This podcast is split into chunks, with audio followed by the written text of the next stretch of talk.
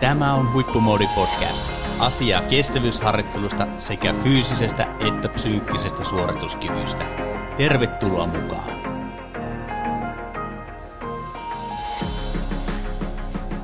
Tervetuloa Huippumoodi podcastin aalloille. Tällä kertaa on istahdettu Toni Roposen kanssa pöydän ääreen ja puhutaan teemasta kilpailukauden harjoittelu ja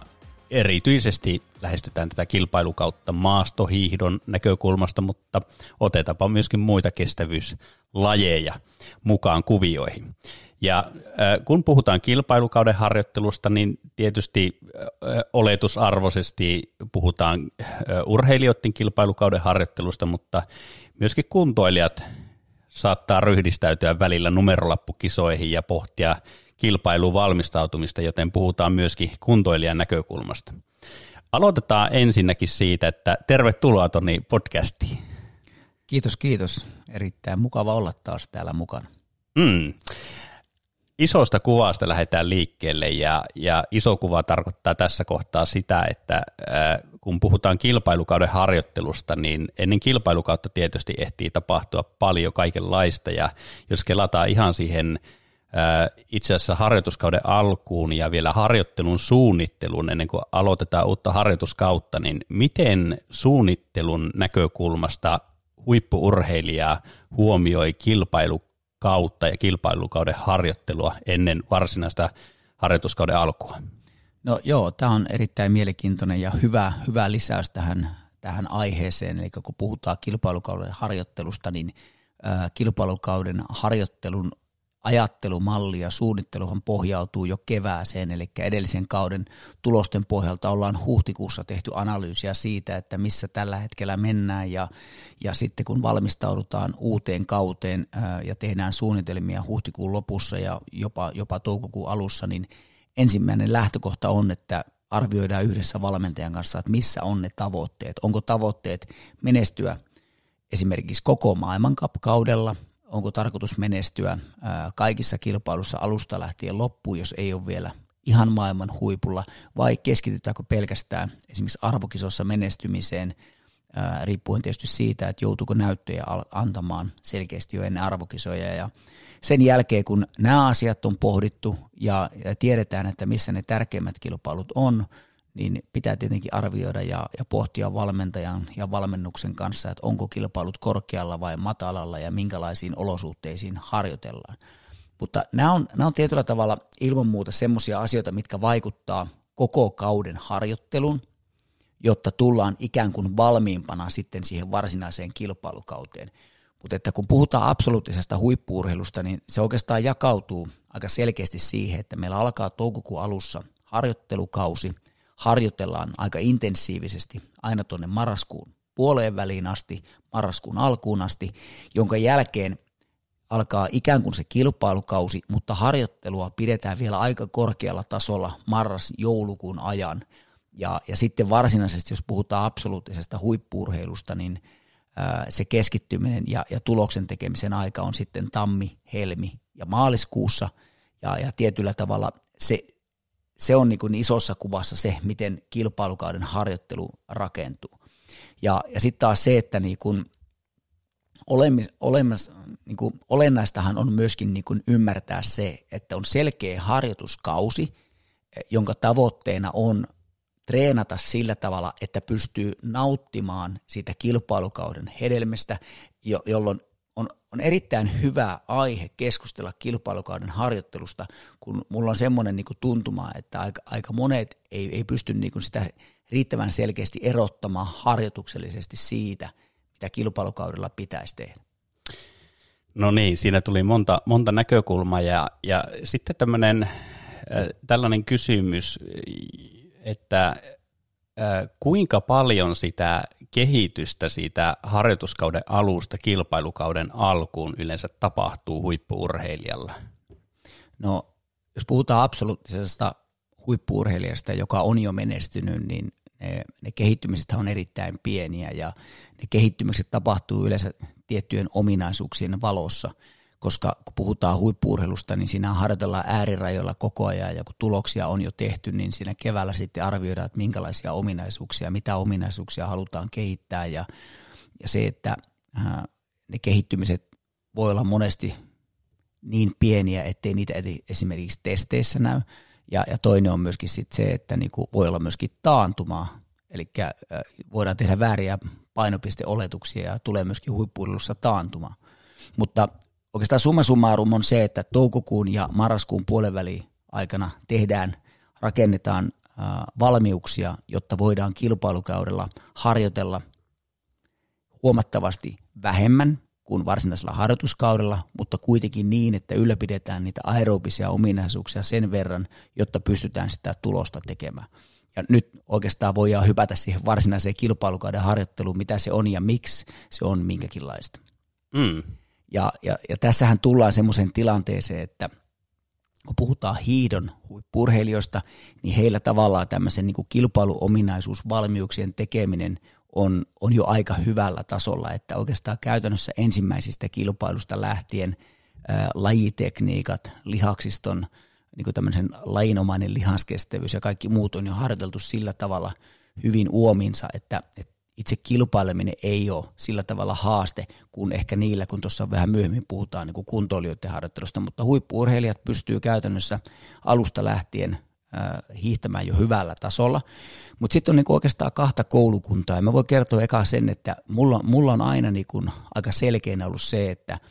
ää, mulla on ollut urheilijat, jotka tar- tähtää arvokisoihin. Se ei tarkoita sitä, etteivätkö he pysty jo matkan varrella hiihtää hyviä yksittäisiä kilpailuja, mutta selkeä meillä on ollut se, että kun kilpailukaudella henkinen painolasti, stressitekijät – ikään kuin kehon valmistautuminen tällaisiin ää, ää, kilpailutapahtumiin on kuitenkin ihan täysin eri juttu kuin kesän aikana, jolloin kovien harjoitusten ja kilpailuihin osallistuminen on ikään kuin semmoista hauskaa ja mukavaa. Ja, ja tota, kilpailukaudella tulee niin paljon muita ulkoisia tekijöitä, että vähennetään selkeästi tehoharjoittelua kilpailukaudella, panostetaan siihen kevyeen aerobiseen harjoitteluun, ylläpidetään lihaksiston tilaa – pienillä hölkillä ja, ja tietysti voimaharjoituksilla ja nopeusharjoituksilla, mutta että hyvin pitkälle rakennetaan se kunnon nousuminen kilpailujen kautta. Eli ne yksittäiset kilpailut, jotka on aina kovempia kuin yksikään harjoitus, koska siinä on niin kuin monia yksittäisiä tekijöitä, jotka vaikuttaa siihen kilpailuun. Ja sen takia niin kuin joulu-tammikuussa mulla on aina ollut selkeä se, että kilpailujen kautta nostatetaan sitä kuntoa ja uskalletaan antaa sen kunnon ikään kuin nousta. Että ei hötkitä sitä, että jos lauantaina on kilpailu tai joskus jopa lauantai sunnuntai, että siinä viikolla sitten yritettäisiin tehdä vielä tehoharjoituksia, vaan luotetaan siihen palautumiseen, tehdään aerobisia harjoituksia, jotta sitten kunto taas on seuraavana viikonloppuna paremmalla tasolla ja jaksetaan suoriutua hyvällä tasolla siitä seuraavan viikonlopun kilpailusta ja välillä jätetään sitten jopa viikonloppuja väliin – jotta voidaan tehdä sitä aerobista rauhallista harjoittelua riittävästi. Ja muun muassa Matti Heikkisen ja Riitta-Liisa Roposen kohdalla se on ollut aika selkeä, että ollaan luotettu vahvasti siihen, että ollaan harjoituskauden jälkeen riittävän hyvässä kunnossa kilpailemaan maailmankapissa. Ja sitten maailmankapin kautta Suomessa olevien kilpailujen kautta nostatetaan sitä kuntoa. Ja vasta viimeistelyleirillä ollaan sitten tehty kovia tehokkaita harjoituksia, jotka sitten niin on – onnistuessaan nostattanut sen kunnon sitten arvokisoihin ihan huippuunsa, tai sitten on voinut sattua myöskin epäonnistumisia, mutta tämä on ollut se lähtökohta ajattelumalli. Toki semmoisia pieniä aukasuja, jos ei ole ollut kahteen viikkoon kilpailu, niin voi olla, että ollaan seitsemän, kahdeksan minuuttia käytetty VK tai kaksi kertaa seitsemän minuuttia, jotka ei huippuurheilijalle ole varsinaisia, varsinaisia tehoharjoituksia, mutta tämä on semmoinen koulukunta, jota mä oon toteuttanut, kun kilpailuja on paljon – mutta sitten on, on paljon valmentajia ja, ja huippurheilijoitakin, jotka tekee huomattavasti tehokkaampaa harjoittelua ja tekevät niin kuin joka viikko pyritään tekemään jonkun tyyppinen intervalliharjoitus tai sitten tehdään tämä viimeinen aukasu ennen kilpailua ää, aika tehokkaasti. Ja siinä on, siinä on hyvät puolet se, että ollaan niin kuin jo joulukuussa aika hyvässä valmiustilassa ja, ja tammikuussakin pystytään saamaan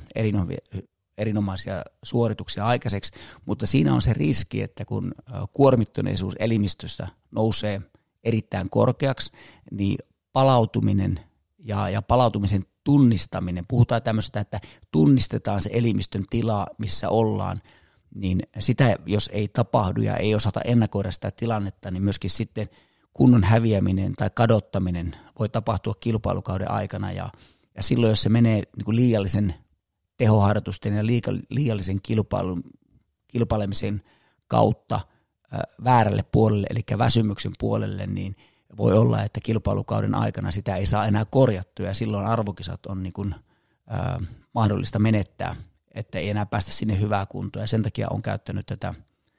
maltillisempaa mallia. Joo, eli mun kysymys olikin, olikin mielessä, että, että no mikä muuttuu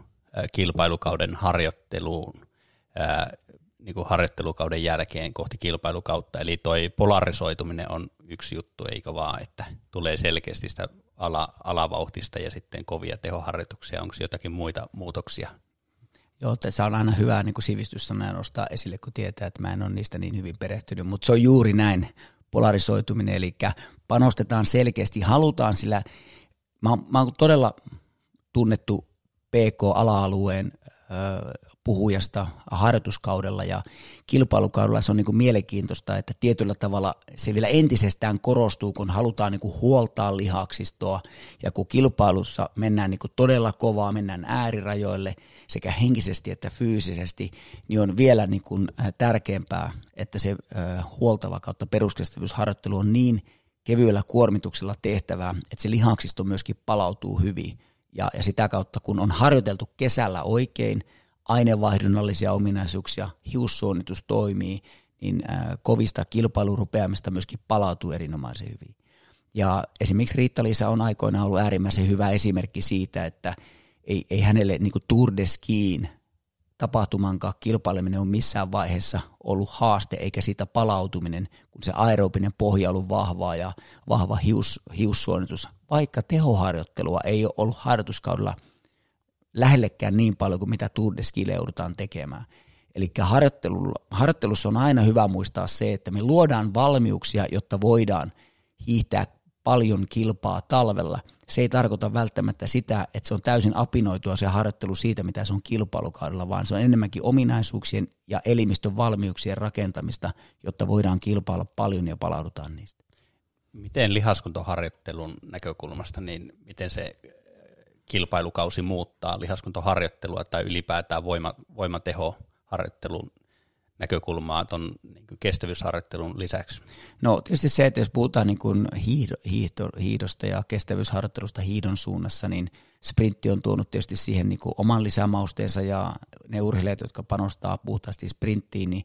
lihaksiston ja, ja tavallaan voimaimpulssin tila pitää olla kilpailukaudella parhaimmillaan, jolloin voimaharjoittelu on iso osa myöskin harjoittelua kilpailukaudella, mutta ihan yhtä lailla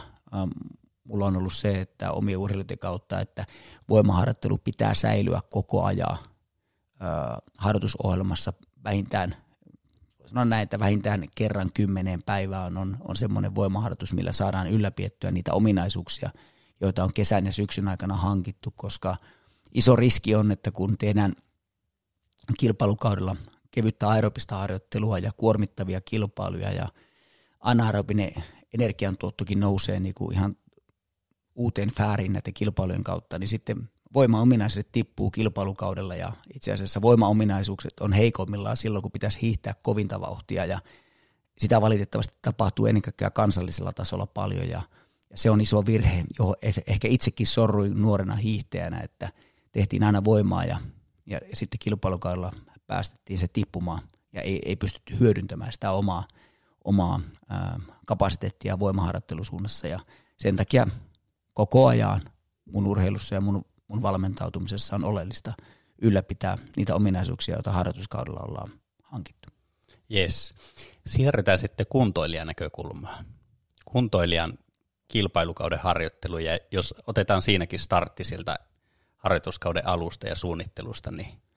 No kuntoilijallahan siinä mielessä vähän erilainen se näkö, näkövinkkeli riippuen tietysti vahvasti siitä, että kuinka paljon kelläkin on aikaa käyttää harjoittelua. Kuntoilijoitahan on ihan aloittelijoita ja sitten on tämmöisiä niin kuin, ö, aktiivikuntoilijoita ja sitten on myöskin kilpakuntoilijoita ja kaikilla tietysti se lähestyminen myöskin siis talve on hyvin erityyppinen ja erilainen ajatusmalli siitä, mutta jos puhutaan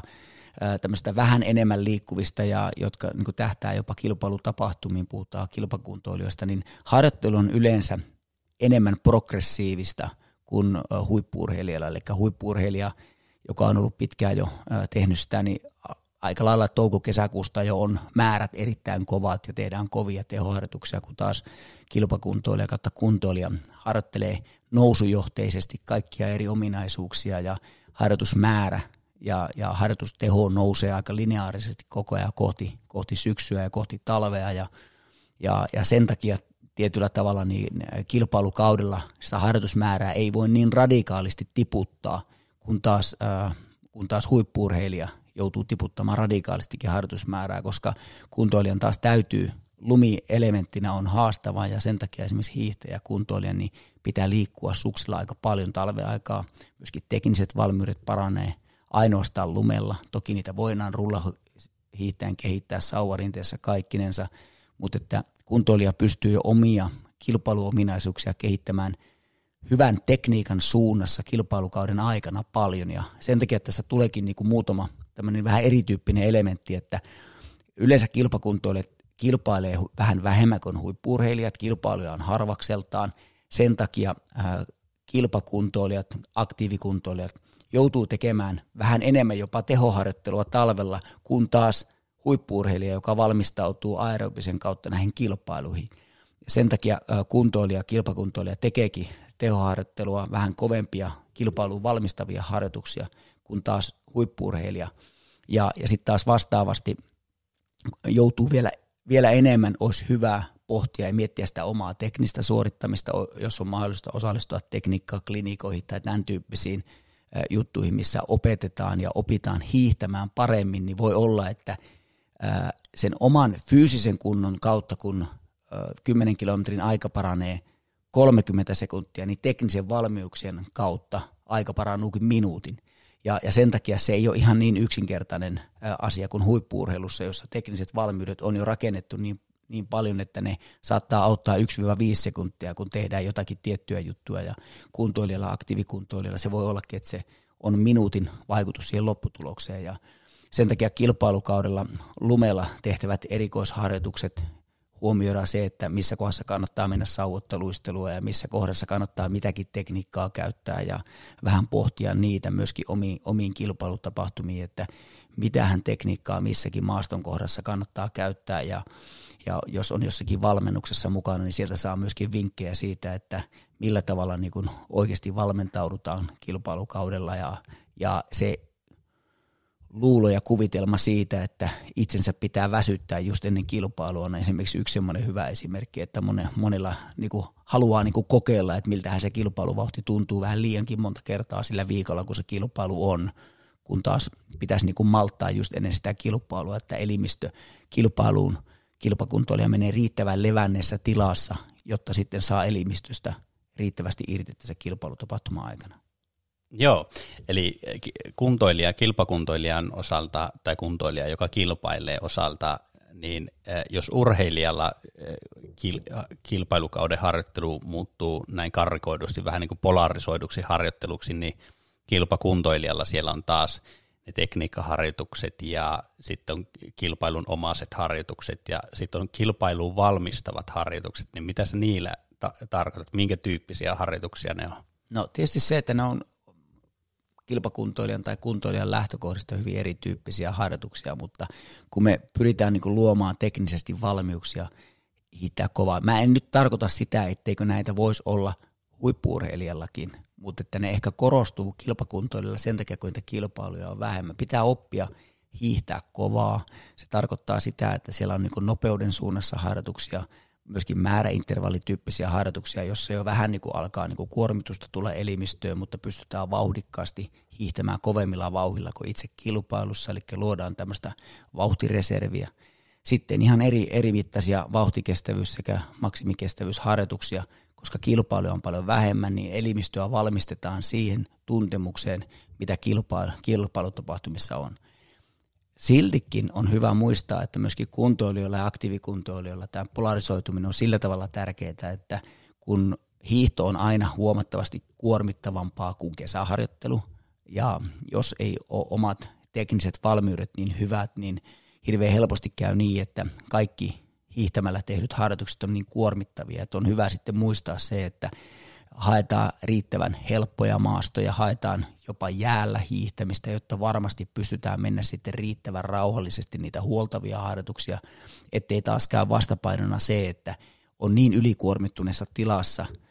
kilpailukauden aikana just sen takia, koska se hiihto on varsinkin tuossa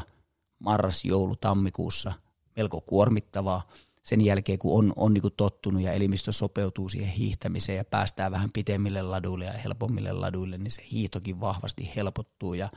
on kannustanut myöskin sitten osan harjoituksista tekemään joko kävellen tai kuntopyörällä tai muilla helpommilla tavoilla, jotta se kuormittuneisuus ei nouse liian suureksi. No siitä onkin hyvä ottaa aasinsilta sitten palautumisen seurantaan. Miten huippuurheilija ja kuntoilija kilpailukaudella seuraa palautumista, jotta se suorituskyky optimoituu? No tietysti se, että kilpailukaudella on aika monia yksittäisiä elementtejä, jotka voi vaikuttaa siihen niin kuin oman elimistön tilan seuraamiseen ja se, että jos ajatellaan näin, että on harjoituskaudella vaikka seurannut äm, harjoitustietokoneista, niin kuin näitä mit, sykemittareita nykyään kutsutaan, niin yöaikaista unta tai palautumista sykkeestä ja muista, niin on, on hyvä muistaa, että yksi mittari ei koskaan kerro koko totuutta, koska, äh, koska se, että jos, jos yhdellä mittarilla, tarkoitan nyt sitä, että esimerkiksi äh, jos mun urheilija Riitta-Liisa seuraa niin sykettä koko kesän ja sitten seuraa kilpailukaudella, niin kun, kun siihen tulee elimistön tilaa, jännittyneisyys, kuoriudutaan huippukuntoon, niin voi ollakin, että leposyke vähän nousee ja yöaikaiset sykkeet nousee välillä ihan pelkästään sen takia, kun elimistössä tapahtuu muutosta – ja sen takia pitää myöskin peilata siihen omaan tuntemukseen, millä tavalla on nukkunut, millä tavalla on ravintoa, millä, miltä se elimistö ja harjoittelu tuntuu. Ja, ja tavallaan nämä samat elementit liittyy myöskin niin kuin kuntoilijoiden ja aktiivikuntoilijoiden harjoitteluun. Että aina niin kuin, pitää pyrkiä vähän niin kuin laajemmin kilpailukaudella analysoimaan sitä, että mitä ne tuntemukset on. Esimerkiksi yleensä on sanottava, että kun on hyvä kilpailutapahtuma kuntoilija tai huippuurheilija, niin seuraavalla viikolla tunnetaan olevan todella hyvässä fiiliksessä koko ajan. Se vaikuttaa niihin tuntemuksiin, kaikki lenkit tuntuu tosi mahtavilla, kun on onnistunut siinä omassa tavoitteessa. Ja kun tulee epäonnistuminen viikonlopun aikana, niin kaikki tuntemukset viittaa seuraavalla viikolla siihen, että joo, jotakin tässä nyt on mätää, ei oikein ruokamaistu ja vähän unikaa ei tule, kun miettii sitä, että miksi kun kymmenen kuukautta harjoitellut, niin ei oikein kulekaan. Et se ei ole pelkästään ää, fyysinen tila, mitä kilpailukaudella pitää seulata, vaan se on, ää,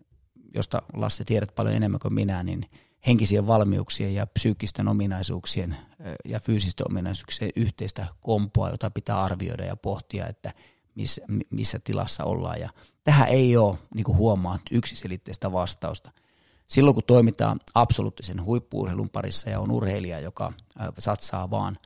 olympialaisiin, niin on paljon helpompi seurata tavallaan sitä fyysistä ja psyykkistä tilaa eri mittareiden kautta. Mutta sitten kun ollaan aktiivikuntoilla ja kuntoilla, niin tärkeä, tärkeä on niin tunnustaa itselleen niitä väsymyksen tiloja, tunnistaa niitä, että mistä mikäkin johtuu, onko työkuormittuneisuutta, mitä kuormittuneisuutta ja – ja, ja tavallaan oltava niin kuin itselleen mahdollisimman rehellinen siinä, että, että, että niin kuin hakee oikeasti myöskin niitä helppoja päiviä, niitä, niitä päiviä, jolloin antaa elimistölle tilaa sille palautumiselle, koska niitä elimistö tarvii. Joo, tosi hyviä pointteja. Ja tota, nyt jos ajatellaan urheilijan kilpailukautta, niin sehän on käytännössä niin kuin lähtökohtaisesti tietenkin niin kuin valmentajan kanssa päätetään, että kuinka pitkä se on, mutta kilpailukalenteri sanelee myöskin sen kilpailukauden pituuden. Mutta sitten kun puhutaan kuntoilijasta, jolla ei ole ehkä valmiuksia kilpailla niin paljon, kuinka pitkä kuntoilijan kilpailukauden kannattaisi olla? No tietysti vähän se väjäämättä kyllä peilautuu hyvin pitkälle niistä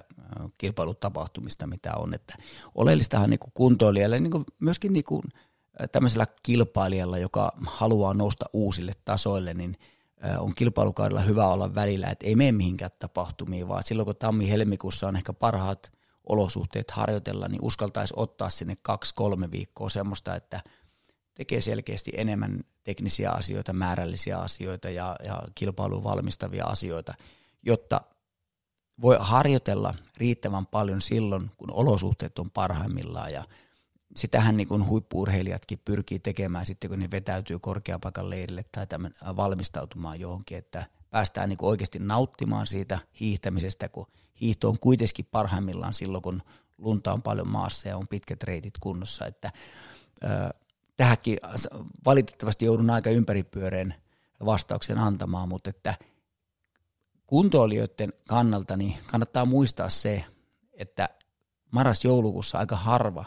aktiivikuntoilija, kilpakuntoilija on vielä valmis tekemään niin kuin teknisesti ja taloudellisesti niitä suorituksia niin hyvällä tasolla kuin sitten talven aikana. Ja olisi hyvä niin kuin malttaa tehdä niin ja kehittää ja harjoitella niitä ominaisuuksia, mitä sitten hyödyntää. Ja sen takia niin kuin, mun mielestä niin kuin tärkeintä kilpailukautta niin kuin kuntoilijalla on tammikuun puolesta välistä sinne maaliskuun puoleen väliin, jolloin on jo niitä valmiuksia kerennyt niin kuin alkutalven aikana luomaan. Toki voi osallistua yksittäisiin tapahtumiin, jos kokee, että se on henkisesti ja, ja itselle niin kuin hyvä, mutta, että, mutta sitä, siihen sitä tähdetään niin kuin harjoittelulla, pitkä, pitkäjänteisellä harjoittelulla, että sitten talvella oltaisiin niin kuin parhaimmassa mahdollisessa tilassa. Joo, no niin, otetaan tähän loppuun vielä vähän spesifimmin kilpailuviikon harjoittelu. Eli, eli miten huippuurheilija ja kuntoilijan kannattaa valmistautua esimerkiksi viikonloppuna olevaan hiihtokilpailuun? No huippuurheilijat tietysti nyt nyt on sanottava, että ei tarvitse mennä Suomen maajoukkueeseen, niin kaksi-kolme menestyvää urheilijaa voivat harjoitella hyvinkin erityyppisesti. Että tiedän, en, en nyt rupea sanoa nimiä, koska tiedän ja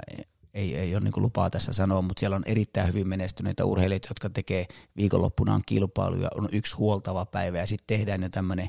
voimaharjoitus tiistaina. Itse on taas niin todella kriittinen sen suhteen, että pitää ensiksi elimistön palautua ennen kuin tekee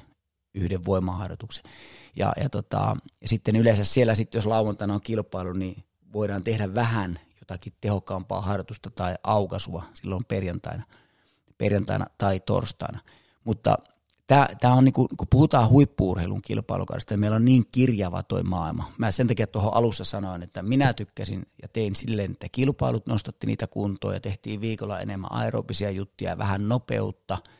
ja sitten ehkä ihan vähän käytettiin vauhtikestävyyden puolella, että elimistö lähti toimimaan. Mutta sitten on taas niitä, jotka tekee viikonlopun kilpailun, vähän palautuu, joku voimaharjoitus ja sitten vielä tämmöinen vauhtikestävyysharjoitus aika lyhyt siinä – kenties torstaina, jotkut jopa perjantaina ja mennään kilpailuun. Ja, ja sitten taas kun puhutaan niin kuin kuntoilijan näkövinkkelistä, niin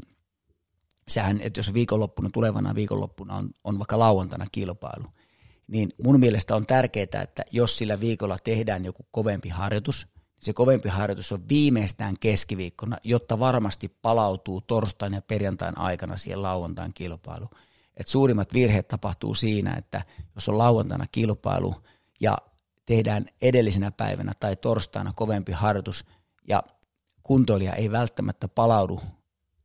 siihen kilpailuun, niin käy niin, että viikonloppuna kuulee, että no viimeistelytreeni meni niin älyttömän hyvin ja tuntui todella hyvälle ja sitten kisassa mä olin niin kuin paljon huonompi. Ja se yleensä johtuu siitä, että ei ole maltettu siinä kovassa harjoituksessa niin kuin malttaa niitä vauhteja, ollaan vähän niin kuin menty liian kovaa ja ei ole sitten palauduttu itse siihen kilpailusuoritukseen.